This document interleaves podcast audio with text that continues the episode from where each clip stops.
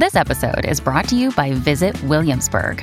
In Williamsburg, Virginia, there's never too much of a good thing. Whether you're a foodie, a golfer, a history buff, a shopaholic, an outdoor enthusiast, or a thrill seeker, you'll find what you came for here and more. So ask yourself, what is it you want? Discover Williamsburg and plan your trip at visitwilliamsburg.com. Coming up on 5 Minute News. A million people flee Sudan as country spirals out of control. Former US counterintelligence official pleads guilty to Russian conspiracy charge. And climate change pushes Pacific Northwest heat to break even more records. It's Wednesday, August 16. I'm Anthony Davis. More than a million people have fled Sudan to neighboring states, and people inside the country are running out of food and dying due to lack of health care after four months of war, the United Nations has warned. Fighting between the Sudanese army and the paramilitary Rapid Support Forces has devastated the capital Khartoum and sparked ethnically driven attacks in Darfur, threatening to plunge Sudan into a protracted civil war and destabilize the region. Time is running out for farmers to plant the crops that will feed them and their neighbours. Medical supplies are scarce. The situation is spiralling out of control, UN agencies said in a joint statement.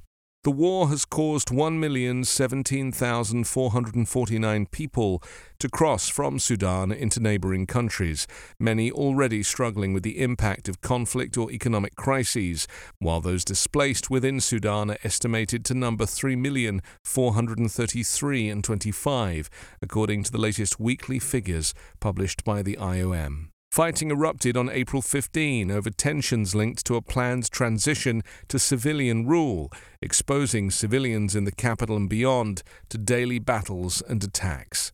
The millions who remain in Khartoum and cities in the Darfur and Kordofan regions have faced rampant looting and long power communications and water cuts. Efforts led by Saudi Arabia and the United States to negotiate a ceasefire in the current conflict have stalled, and humanitarian agencies have struggled to provide relief because of insecurity, looting, and bureaucratic hurdles. A former high ranking FBI counterintelligence official pleaded guilty yesterday to conspiring to violate sanctions on Russia by going to work after he retired for an oligarch he once investigated.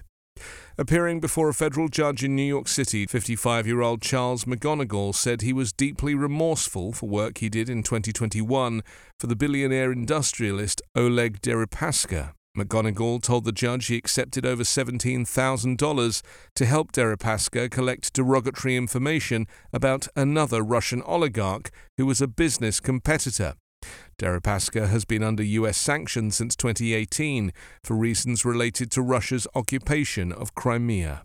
McGonigal was also trying to help Deripaska get off the sanctions list, Assistant U.S. Attorney Rebecca Dell said, and was in negotiations along with co-conspirators to receive a fee of $650,000 to $3 million to hunt for electronic files, revealing hidden assets of $500 million belonging to the oligarch's business rival. McGonigal pleaded guilty to a single count of conspiring to launder money and violate the International Emergency Economic Powers Act. He could face up to five years in prison. Judge Jennifer H. Rearden scheduled his sentencing for December 14. McGonigal, who lives in New York, is separately charged in federal court in Washington, D.C., with concealing at least $225,000 in cash from a former Albanian intelligence official while working for the FBI.